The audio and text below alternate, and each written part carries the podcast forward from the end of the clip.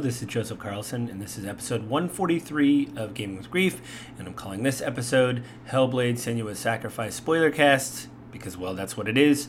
But before we get to that, I want to remind you guys that this podcast will hit my website, www gamingwithgrief.com Monday morning at 7 a.m. Please go there and let me know what you think of the show, what I can do to improve. You can leave a comment on the episode, or maybe you have a game or something you want me to talk about. You can leave that uh, on the comment under um, the individual episodes. Um, you can also go back and listen to past episodes. Um, or you can write to me directly at gwgpodfellows at gmail.com. Again, do the same stuff there. Go there, write me, a, you know, write me an email. Let me know what you think of the show, what I can do to improve. Again, if you want me to cover a game, you can uh, suggest it there. And if you have a question about an episode, let me know how it goes, you know, what you think there, or, you know, like how, wh- how you want me to, you know, like suggestions, basically. Um, you can find me on Twitter at Just Little Joe. So go there, uh, go there if you want to interact with me on Twitter. I will try to get better about promoting the episode. And please like and subscribe to the podcast on Apple iTunes, the Google Play Store, and a big announcement: I'm now on Spotify. So it is just a bigger bullhorn uh, to get the word out about the podcast. So you can follow me on Spotify there if that's where you like to get podcasts. But um, yeah, this so this is going to be a strange spoiler cast because you know when I do these and I take notes and I try to extrapolate meaning from what the game is. I played uh, in my impressions video or uh, podcast on episode 143 I talked about uh, my first impressions of Hellblade Senua's Sacrifice. I give all the background information there. Go back and listen to that episode if you want to just hear the quick impressions. I've since beaten the game. It took about seven hours to beat. Not a very long game. But what is so strange about this spoiler cast, or at least strange for me, is the fact that, um, well, there is a 25 minute documentary on YouTube about the making of the game. So they talk about why they made the game and the people they worked with to make the game. So instead of me just parroting all that information to you, I want you to go there. It's called the, there's a YouTube video called Hellblade Senua's Psychosis. It was posted on October 10th, 2018.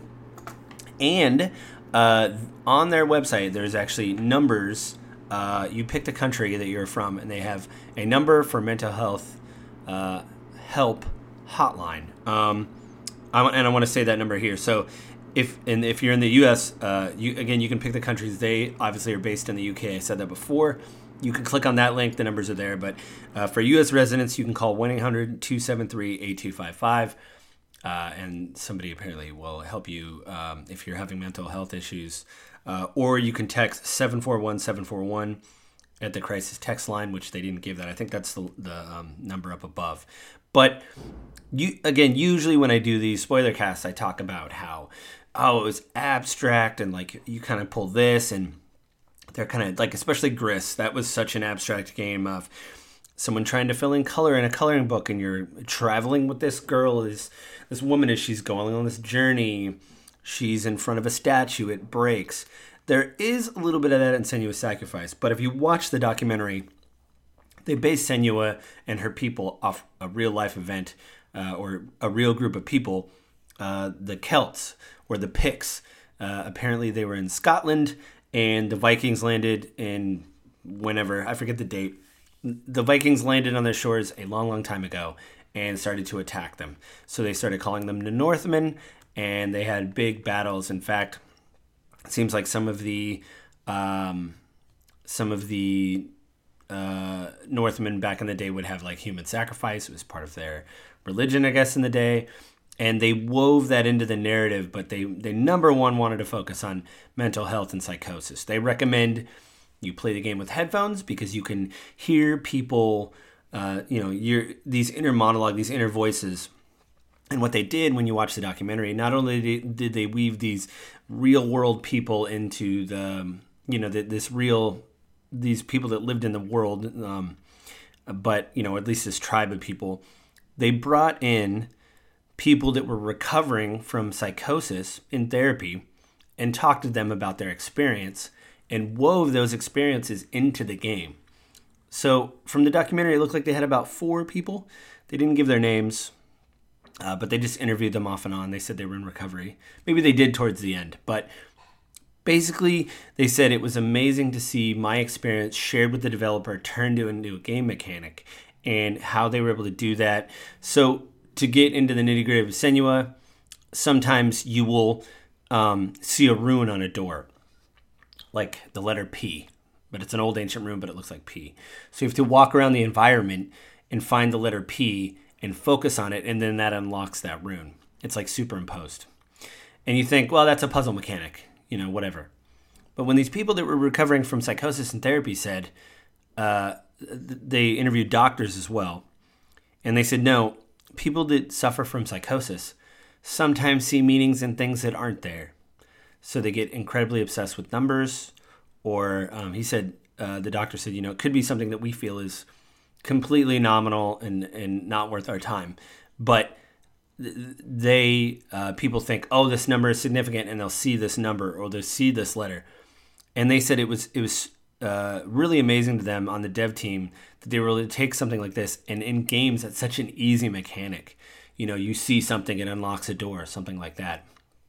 Um, and then they started to um, it was a truly small developer. It sounds like they did a lot of this um, Ninja Theory at the time. They've uh, since been purchased by Microsoft, so they probably have many more resources to do, um, you know, to do uh, bigger stuff. I will say, it is amazing to me in the game that Senua keeps talking about the darkness. The darkness is infecting her. Uh, she talks about her mother having the darkness, and this is obviously not a very thinly veiled analogy of mental health of you know, maybe her mother had psychosis. Uh, they even brought that up in the doctor- documentary. They said maybe this is something that needs to be explored. Senua is, you know, completely um, kind of chained down by this. She hurts people around her. Her husband is um, uh, Dylan or uh, Dylan. But I don't. Uh, I believe the uh, actress is. She actually worked on the dev team. She was an editor. It sounded like, and. Um, and they they said, "Hey, well, we just want to get the feel for this." Uh, they were doing a lot of stuff in their studio with like green screens and offices because they were a small studio, and so they hooked cameras up to her, and they basically said, um, "You know, we." It sounds like they they liked her all along, but they they just told her, "Hey, we're just trying to work out this technology because." Her facial expressions are amazing. Uh, if you watch that documentary, I definitely recommend it. Play the game first because there is spoilers, um, but you're here. I'm spoiling the episode. Um, and so I think there's another thing that makes this podcast unique. I'm talking more about the making of the game than the game itself. But I think it's so fascinating that it is not it is not an abstract exercise uh, for people to say, hey, what would it be like if someone had psychosis and was dealing with psychosis? And instead of just making a game about it, they said, why don't we get doctors that deal with psychosis and patients that are recovering from psychosis to say, yeah, that's very accurate, you know? Um, I know this might be controversial, but uh, I know some people hate the word uh, representation, but as I've seen over and over again, representation matters. Uh, whatever group you're in, these people said it, it, it was so amazing to see my story up there on the screen. Like now people are going to play it. And um, the people from the Wellness Foundation, which also work in this game in the documentary, they say it is a unique way to show, and probably only games can do this, show how psychosis is. And one of the um, aspects that they use to show this is they take a, um, I want to say bilateral, but that's probably incorrect. A bilateral uh, mic stand. It's basically a bilat. It's a microphone that has two silicone or rubber ears on either side, and they've designed it like the human ear. They put um, a wind guard over it or a guard over it, like a foam guard and then it showed them with the actors directing them on how to be in Senua's ear or in her mind. And they would walk around and away and back and step, you know, a few feet back, a few feet forward from the mic to give this impression that people were whispering or upset or mad. And uh, basically, this mic replicated how an ear, how sound goes into an ear. And so, again, this is just this amazing idea to reinforce, um, you know, what is happening in Senua's mind. And, you know, this is a spoiler cast. So at the end of the game, when uh, it was her father that basically uh, tried, quote unquote, everything to help her mental health. Now, they do mention in the documentary that the Celts or the Picts actually had somebody called a Gelt, which seems like someone who was dealing with mental health and they would allow them. And you could say this is good or bad. Probably back in the day, it was very bad. But they'd basically send them in the into the woods on like a vision quest. It seems like to rid themselves of their um, mental health things. Now, that's probably not the right way to do it, but they didn't, it wasn't a banishment. It was more like a test of will. And one of the early things they said, and I think I said in the uh, Quick Impressions uh, podcast, um, the doctor said, you know, um, that uh, we wanted to show this Senua is going on this journey with mental health. Her journey isn't mental health, it isn't her having psychosis. In the game, she's trying to lay uh, the soul of her husband to rest. I said in the Impressions podcast that she carried his head with her, and she felt that, you know, she had to go to the gates of hell and basically see his soul rest because she feels that she hurt him, it seemed like. And through the game, there's several conversations where a plague comes to her village. She blames herself because her husband, um, she blames herself for bringing it because everybody says she has this darkness with her. That's obviously a prevailing feeling at the time. If you have mental health and you are a witch or whatever, her mother is burned at the stake. So that's another reason maybe her mother had mental health. And back in the day, since nobody could diagnose mental health, uh, they would just burn people. Um, but Senua feels responsible for all this and then almost commits suicide.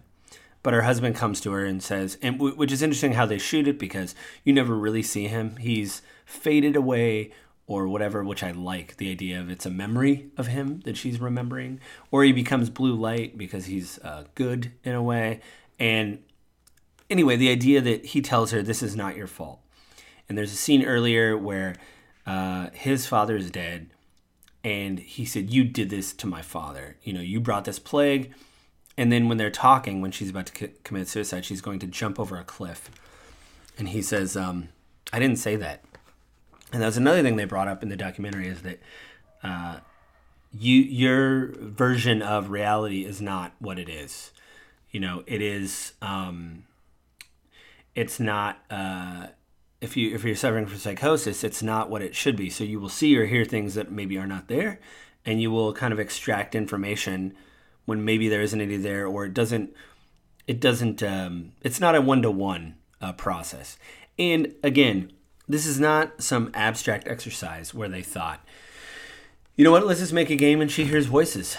And um, you know everything they turned into a mechanic you know when she defeats bosses in the game uh, the boss of fire that burns everything around you i don't think that's a very subtle analogy but i love it the fact that you know if you have mental health you hurt a lot of people around you um, but when she fights them, Shoei says, You know, I couldn't kill you out in the wild, but I'll do it now.